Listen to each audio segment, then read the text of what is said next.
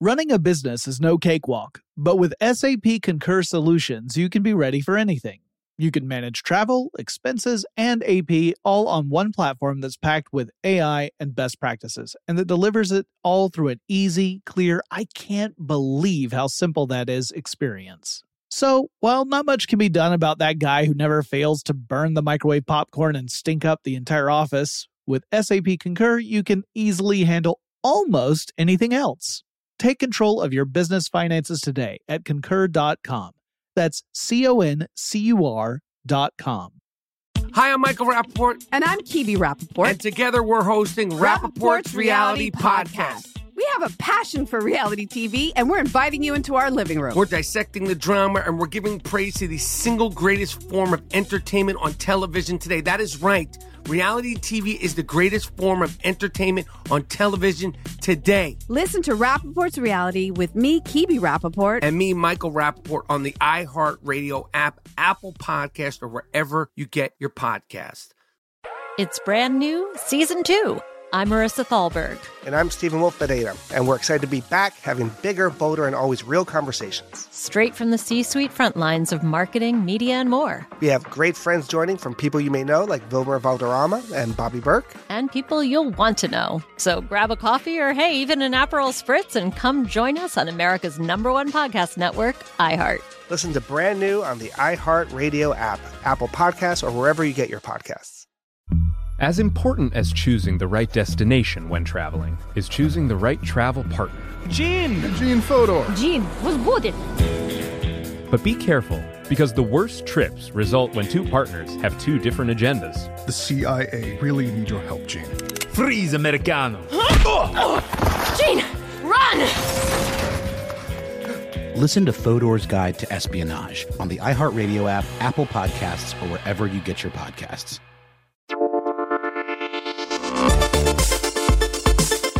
Welcome to Tech Stuff, a production from iHeartRadio. Hey there, and welcome to Tech Stuff. I'm your host, Jonathan Strickland. I'm an executive producer with iHeartRadio, and how the tech are ya? It is time for the tech news for March 22nd, 2022. It's Tuesday. And you know, most of the time I talk about how people practice bad security behaviors and etiquette online. Uh, that that's kind of a, a common thing to talk about in tech in general is just that people tend to be the weakest link in any security system and way too many people are very bad at protecting themselves digitally. Uh, in fact, that's how phishing attacks are a thing, right? That attack depends upon the targets not being cautious enough to avoid getting scammed. And some phishing attacks can be really sophisticated. But here's the thing they don't have to be, right? Like, even an unsophisticated phishing attack is going to find a few hits. Uh, the more sophisticated it is, the more likely it's going to get hits, but then the more time you're spending developing your attack. However, there are also people who actually use a bit more restraint. They are a little more cautious. And then sometimes it turns out that they weren't getting scammed at all and instead they find themselves locked out of their Facebook accounts.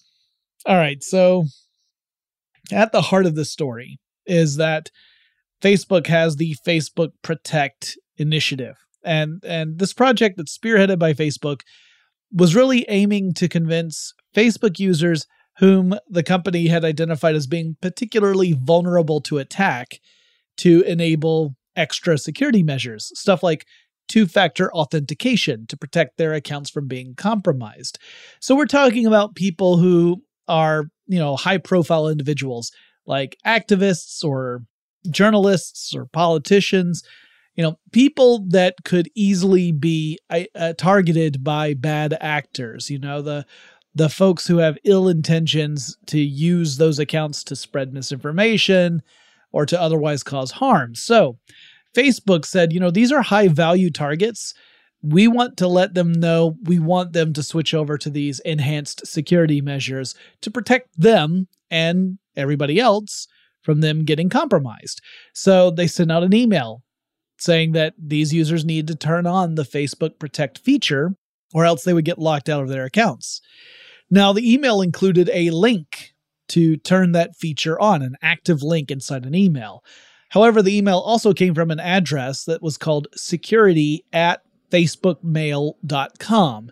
Now, I don't know about you, but if I had received this email, and I didn't, but if I had, I definitely would have second thoughts on clicking on any kind of link contained in a message coming from that address because it sounds sus, right? Like it does not sound like that's spe- you would expect it to come from facebook.com, not facebookmail.com. So that immediately would raise red flags in my mind. I would think, "Oh, well this is not legit. This is a phishing attack." So there were some other folks who felt the same way. Plus, that email address probably ended up having messages get sent to junk folders in a lot of cases. So either people, a lot of people didn't see the message, or they rightly suspected, or, or not rightly, they understandably success, suspected that the message was in fact a phishing attack. They did not eh, activate these protect features. And then last week, they found themselves locked out of their Facebook accounts. Uh, apparently, for at least a subsection of those who got locked out, the steps they then received to take in order to regain access and to enable Facebook Protect didn't work. So that didn't happen to everybody who got locked out. You know, people were able to appeal to Facebook and then start going through the process to recover their accounts and to enable Facebook Protect. But at least for a few, that didn't work. So the company has issued a statement saying it's going to work with those particular users to address the problem. And just to be clear, I actually think Facebook was taking a good approach here. I think that this was merited. I think it's important to enable two factor authentication. In fact, I think everybody should be enabling two factor authentication for platforms like Facebook. But definitely if you're someone who could, you know, more likely be targeted by hackers and other bad actors, you absolutely should enable that. So I think that Facebook was coming from a good place in this case. I just feel the method of carrying out the initiative was maybe not thought through enough. Meanwhile, Apple continues to be hit with fines from regulators in the Netherlands. Uh, if you've been listening to my tech news episodes recently, you are probably aware that Dutch regulators were demanding that Apple allow third party payment methods within apps on iOS devices, specifically within dating apps. Uh, although you could extrapolate that to be mean other apps as well, but they were specifically talking about dating apps and that for dating apps that have in-app purchases, there should be alternatives to Apple's own payment system. Now, Apple has of course been resisting these kind of of moves all over the world, right? In the United States, there have been court cases that have targeted Apple for very similar reasons, with the company then appealing decisions. I mean, you know, courts have decided against Apple, and Apple has appealed those decisions and continues to argue that its own approach, which requires that all in app purchases go through Apple's own payment system, is actually there to protect users and isn't somehow anti competitive. Uh, the Dutch regulators disagreed, saying, no, it absolutely is anti competitive. And in fact, Apple, when proposing changes, has uh, has failed to satisfy the regulators. Uh, so far, Apple has been found guilty of uh, of failing to meet those standards for nine weeks in a row, and has accrued 45 million euro worth of fines. Now, the regulators are actually only authorized to fine a total of 50 million euro. That's that's the cap. So Apple has one more week to go before it maxes out the fine, assuming that the company continues to fail to meet regulators' demands.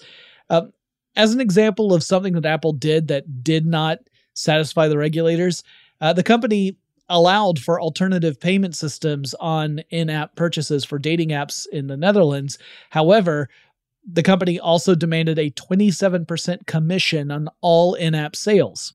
So, yes, you could if you were an app developer, go with a third party payment system, but you would have to surrender 27% of your your of each sale to Apple.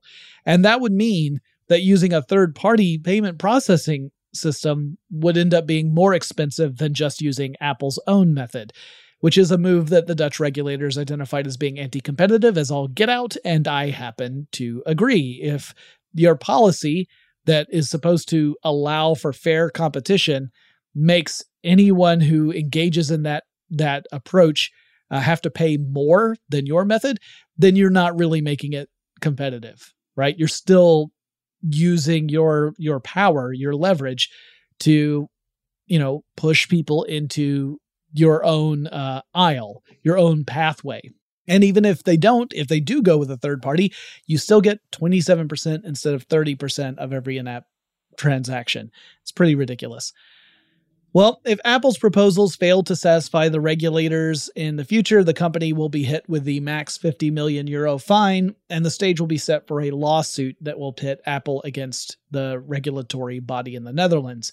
And considering that's kind of what Apple is doing in other parts of the world, it might well be that that was Apple's plan all along. I don't know. I don't work at Apple, but you know, from the outside, that's kind of what it looks like. Switching over to Google, the company reached a settlement agreement with six former employees who claimed that they were the targets of retaliation after they attempted to lead employee organization efforts at Google.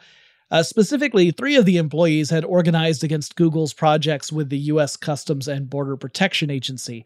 You know, like circulating uh, uh, surveys and, and documents to other employees to kind of gauge resistance to Google's agreement to work with U.S. Customs and Border Protection and they say that they were subsequently fired in retaliation for leading those efforts.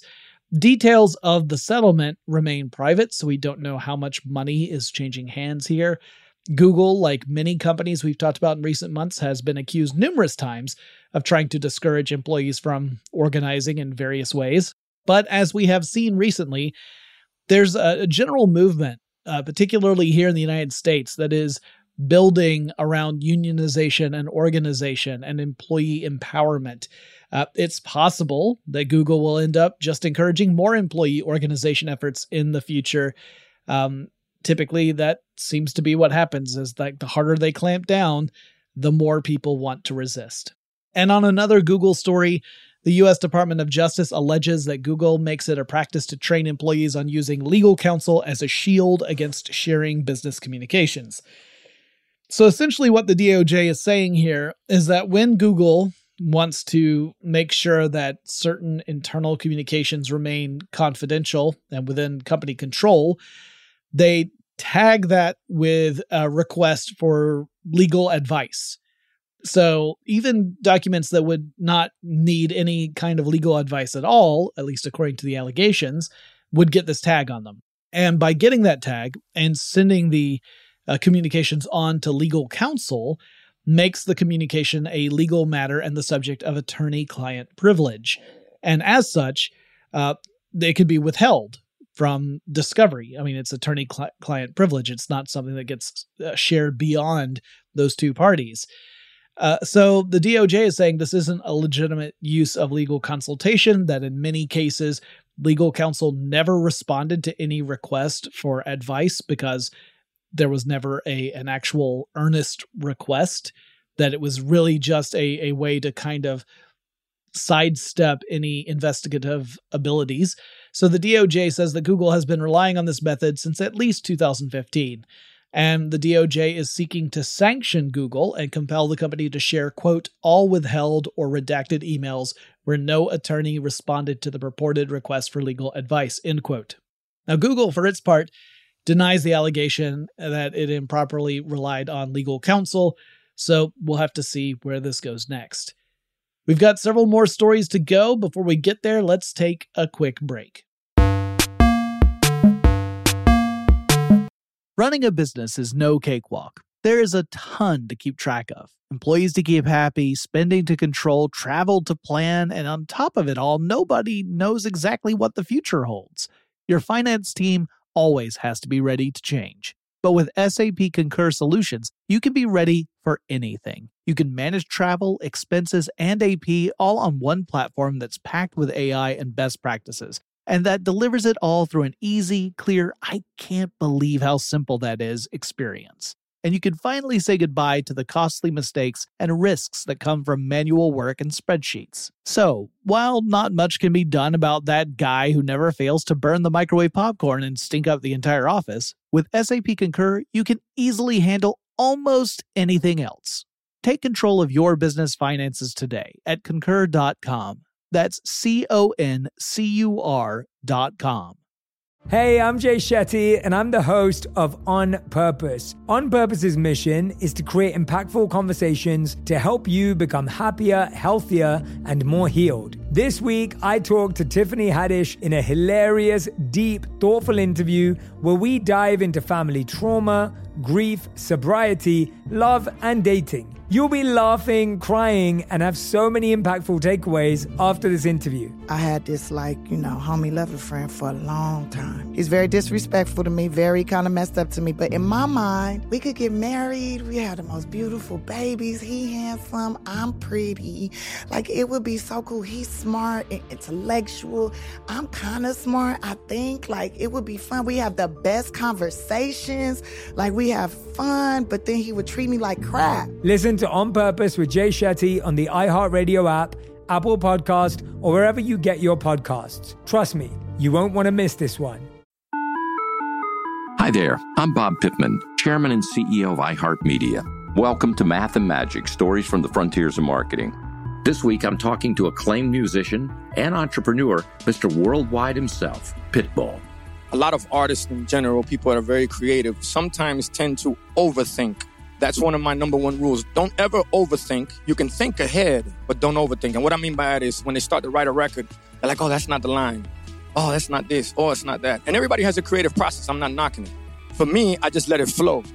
In these exciting times, we're looking to the math, the strategy and analytics, and the magic, the creative spark, more than ever. Listen to Math and Magic on our very own iHeartRadio app, Apple Podcast, or wherever you get your podcasts.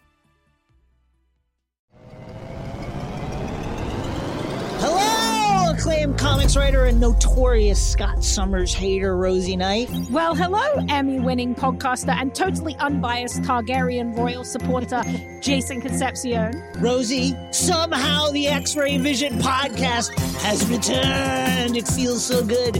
It does. And like always, we'll be here every week covering the wide world of TV, movies, comics, and geek culture. That's right. We'll be talking about Batman, heroes of that stature, and of course, we'll be inviting our friends in the industry to come geek out with us and share stories. We'll hear from TV writers, from actors, comics creators, pop culture critics, and more. Nothing is off the table because geek culture is pop culture, and we can't wait to share our love of it all with you every single week. Listen to X Ray Vision on the iHeartRadio app, Apple Podcasts, or wherever you get your podcasts.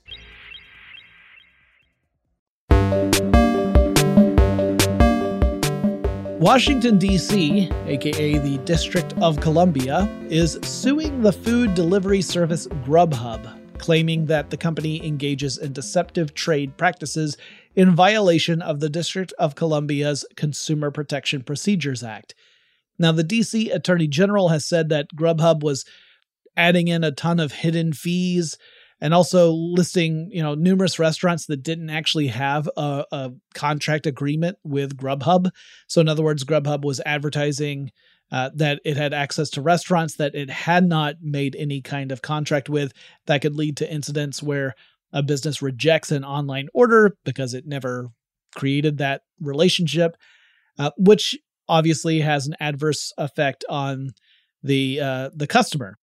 I have used a food delivery service a few times during the pandemic, a few being a drastic understatement. And um, I've encountered similar things, and I don't I don't know if it's an honest mistake or if it's similar to what is going on in the District of Columbia, according to the Attorney General. Grubhub also, according to the accusations, pumped up the prices for restaurant items. So, in other words, you would be spending more to buy that burrito through Grubhub than you would if you just went to the restaurant, just for the base price. Uh, and that's before you factor in all the other fees that Grubhub throws in, like the delivery fees and service fees and whatnot. So the base burrito cost alone would be higher than you would find in the restaurant. And I'm pretty sure that's true across nearly all third party delivery services. I've definitely, at least you know, in my own experience, I've observed this is the case where I know the price of a thing at a restaurant and I look at it on delivery services and it's typically at least a couple of bucks more expensive there. And there are a lot of other parts to this lawsuit too, including an accusation that Grubhub has created websites that, at least on the surface, appear to belong to specific restaurants, but in fact they redirect customers to Grubhub's own services. And that further, these sites can leave people with the implication that there's no other way to get a delivery ordered from that specific restaurant, when that might not be the case. There may be cases where restaurants have their own delivery services or they rely upon some independent group and that you can order directly from them. But according to the lawsuit, Grubhub's approach is to try and and uh, overshadow those so that people go through Grubhub instead. We've seen similar complaints raised against Google's order online option in search results, and there's no question that the delivery industry has adopted some let's call them questionable business practices, but it remains to be seen if they go far enough to be considered illegal. The identity authentication company Okta announced that it might have experienced a data breach, which is a big old yowza.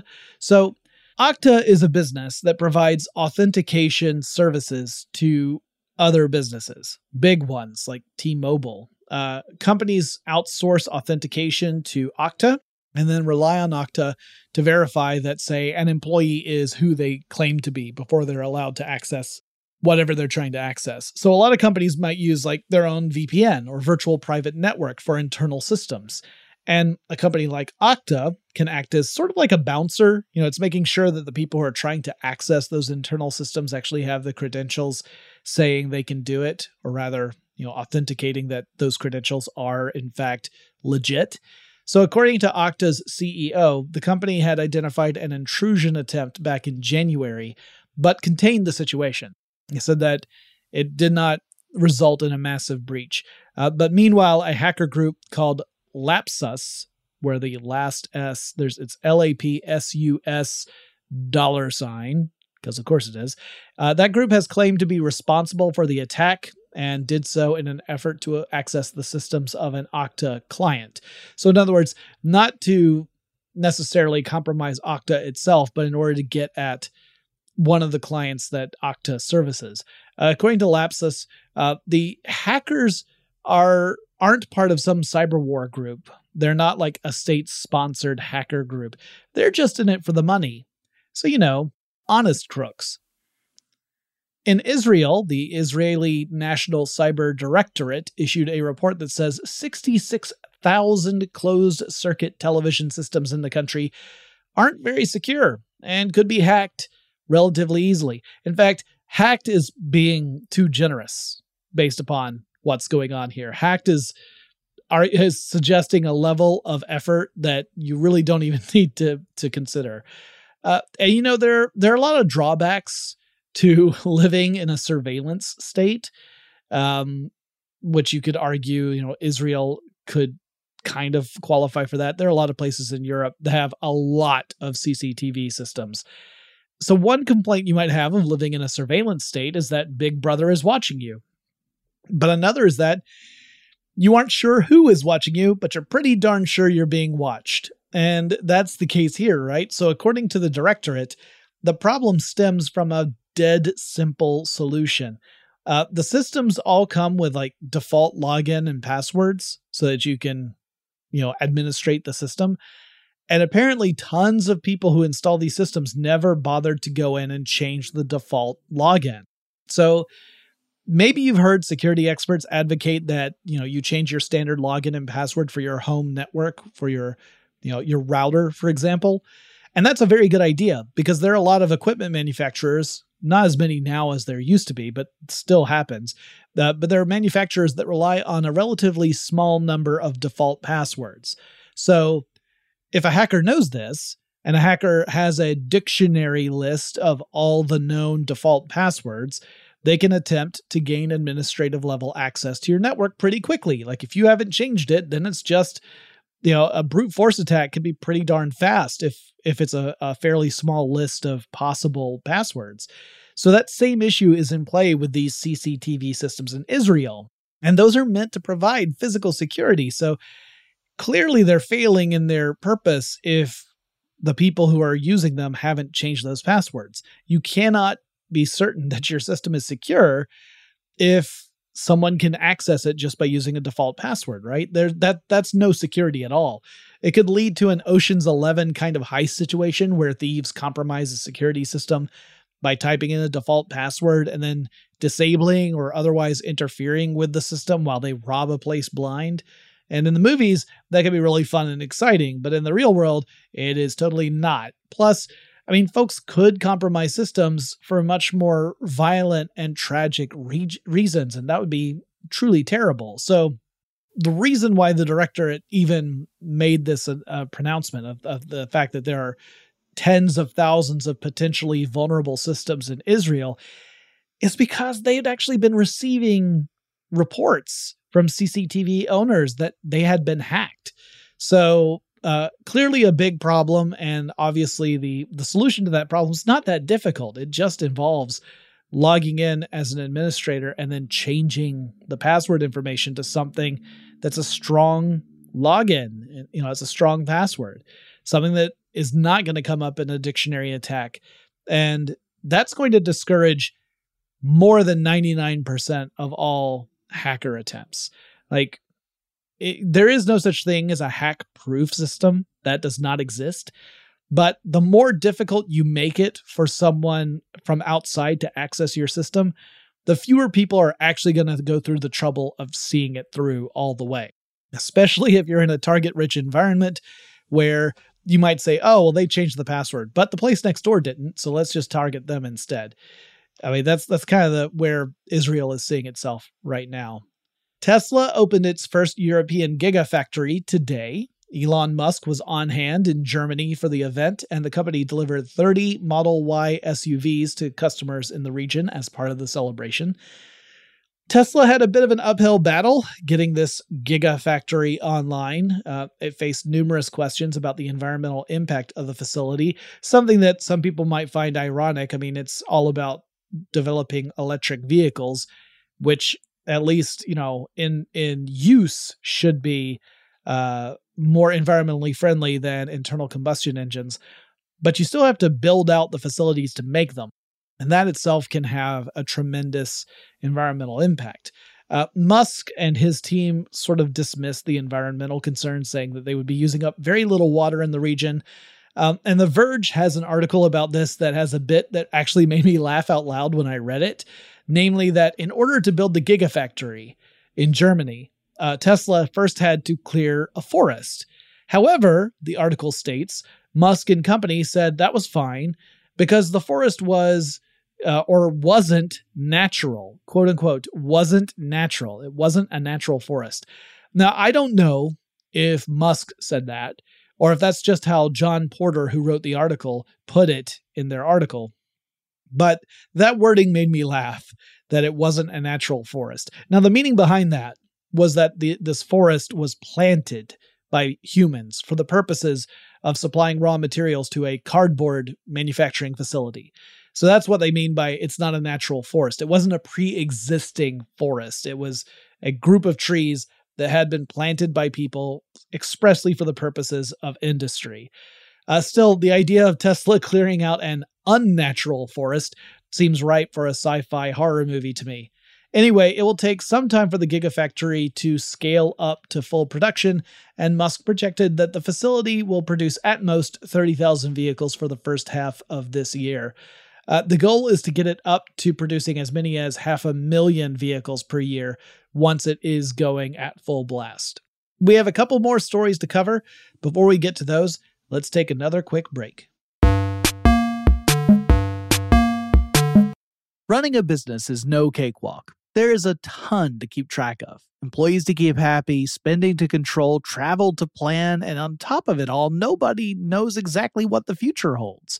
Your finance team always has to be ready to change. But with SAP Concur Solutions, you can be ready for anything. You can manage travel, expenses, and AP all on one platform that's packed with AI and best practices. And that delivers it all through an easy, clear, I can't believe how simple that is experience. and you can finally say goodbye to the costly mistakes and risks that come from manual work and spreadsheets. So, while not much can be done about that guy who never fails to burn the microwave popcorn and stink up the entire office, with SAP Concur, you can easily handle almost anything else.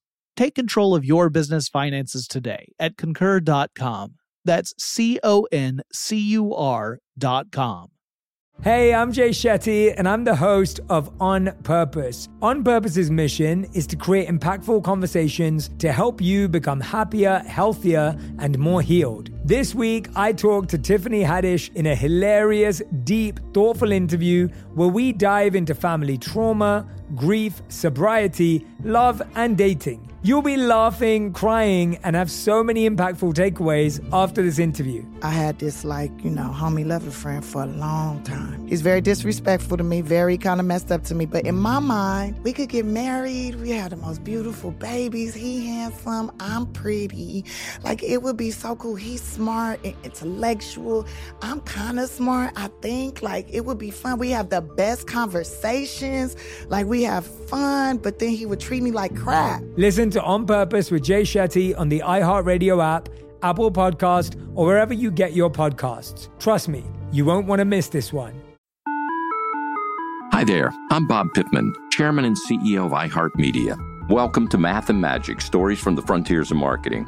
This week, I'm talking to acclaimed musician and entrepreneur, Mr. Worldwide himself, Pitbull.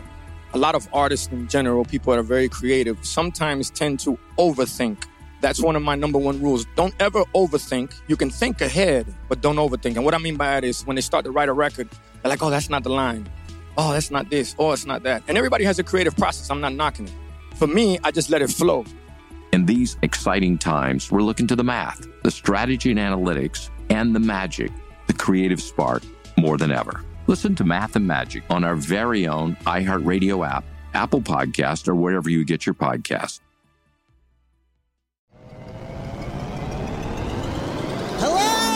Acclaimed comics writer and notorious Scott Summers hater, Rosie Knight. Well, hello, Emmy winning podcaster and totally unbiased Targaryen royal supporter, Jason Concepcion. Rosie, somehow the X Ray Vision podcast has returned. It feels so good.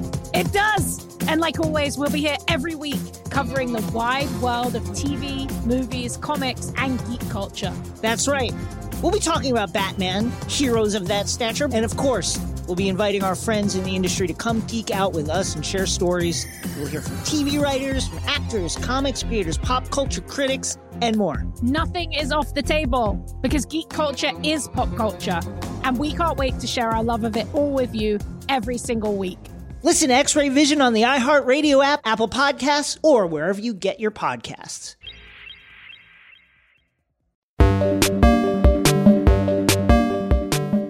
In an effort to hold companies accountable for their impact on climate change, the U.S. Securities and Exchange Commission has proposed new rules that would require publicly traded companies, that is, companies that have their stock traded on some stock market, they will have to, as part of their filings with the SEC, disclose their greenhouse gas emissions each year. Uh, that includes indirect greenhouse gas emissions. And to me, this makes total sense because the US has a goal to cut emissions by more than half by 2030.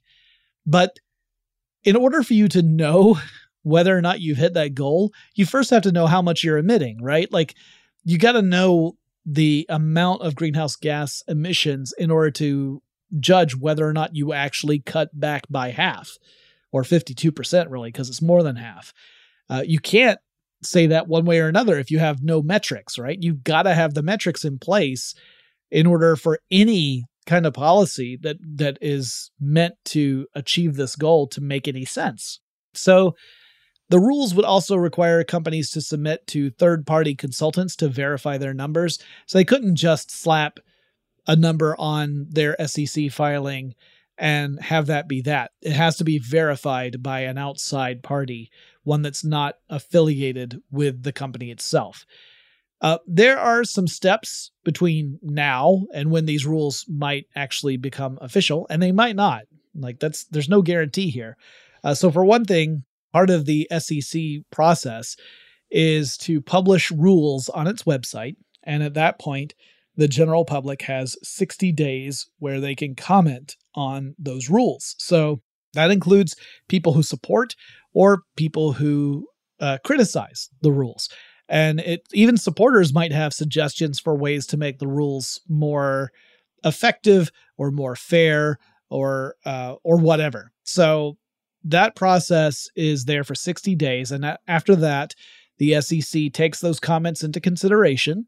Uh, they might go back to the drawing board and draft a new version of the rules in light of the comments received, and then it would go on to a final vote. And of course, we would likely see opposition to the rule from the business sector and those who represent it, like lobbyists and certain politicians. So, in other words, like even if this does come to pass, it's likely that we'll see various parties challenge it in a court of law, uh, arguing whether or not it is, you know, a legal set of rules. So again, no guarantee that this will become official or stay official. Um, I honestly think it's a good first step because I feel like we really do have to make some serious moves in order to mitigate climate change. I mean, it's there's no way to stop climate change at this point. That that ship sailed a long time ago. But we can still mitigate it. We can still limit the uh, extent of climate change and by extension we can limit the damage that climate change is going to do. Uh, I think everybody has a responsibility to play a part in that, honestly. And I say that as someone like I don't have kids. I do have a couple of nieces who I adore, but I really think that, you know, older generations owe it to younger generations to make these kinds of changes in an effort so that the planet that the younger generations, you know, uh, uh, when they take uh, adulthood and they're taking leadership roles that they have something they have something there there. So i know i'm on a soapbox. I'll get off my soapbox but i, I think this sec ruling is uh, a good one. I think it's important to hold companies accountable. You can't just expect that they're going to do the right thing just cause. There has to be this kind of of system in place in order to make sure people and companies are doing their part. Otherwise, um, we're playing a very dangerous game. Finally, NASA says that we now know of more than 5,000 planets beyond our own solar system. Now, obviously, there have to be billions of planets out there. After all, there are billions and billions, as Carl Sagan would say, of stars. Like there are billions of them. Uh, and at least some of those stars, a good number of those stars, are likely to have one or more planets orbiting them. So, by extension, there must be billions of planets out there. However, knowing the statistical probability and then actually having evidence of a planet orbiting a star, those are two very different things. So, while we should expect to identify countless more exoplanets in the years to come, it's pretty cool to reflect on the idea that we have so far identified more than 5,000 exoplanets. We have discovered more than 5,000 outside our own solar system. That is incredible to me. Now, there's no telling how many of those might inhabit the Goldilocks zone around their respective stars. Uh, it's so called the Goldilocks zone because it's not too far and not too close to a star. Uh, it, it's the zone where we would say a planet could uh, inhabit and potentially support life as we know it here on Earth, right? The temperature wouldn't be too hot or too cold to allow, say, liquid water to be on the planet. Doesn't mean that liquid water is on the planet, just means that, you know, if it were closer, then we would know all the water would boil off. If it were further away, all the water would freeze. So it's in that just right zone. And then on top of that, even if we did magically know how many of those 5,000 planets were definitively within their Goldilocks zone, we wouldn't necessarily know if any of those could or do support life, but it is really neat to think about. Uh, some other cool facts about the planets that scientists have discovered more than a third of those 5,000 planets are the size of Neptune or Uranus. Both of those are about four times larger than the Earth, so they're much bigger than Earth is. That kind of makes sense like when you think about it, yeah, of course, it's going to be easier for us to detect planets that are larger, right? Smaller planets are going to be a lot harder to to detect. Um, a little less than a third of the discovered planets are between the size of Earth and Neptune and are considered to be rocky planets. So, in other words, that's the kind of planet where we might expect to find life if the conditions were just right. Like if it were in that Goldilocks zone. And again, doesn't necessarily mean it. Even if there's water on the planet, it doesn't necessarily mean there's life there. But there's the potential, which is super neat. I think it's just a matter of time before we eventually detect life on some other planet. I don't think it's going to be like super advanced life necessarily, but you know, life in some fashion, whether it's you know multicellular or not. I think eventually that's just a a, a guarantee that we will find it, uh, assuming that we're still around. we will find it. Um, I don't think we're going to be discovering any ETs out there, like nothing intelligent, at least not anytime soon. We've been listening for a while, although there are a lot of arguments to be made about that that uh, kind of can explain why we haven't picked up uh, any evidence of that so far. But I'll have to dedicate a full episode to that in the future. Maybe I'll get some of the guys from Stuff They Don't Want You to Know to come onto the show and talk about it from a technical perspective. Uh, because I like them a lot, and it would be a lot of fun to have them on and talk about aliens and stuff. Anyway, that's it for today's episode. If you have suggestions for topics I should cover in future episodes of Tech Stuff, please reach out to me and let me know what those are. The best way to do that is over on Twitter. The handle for the show is Tech Stuff HSW, and I'll talk to you again really soon.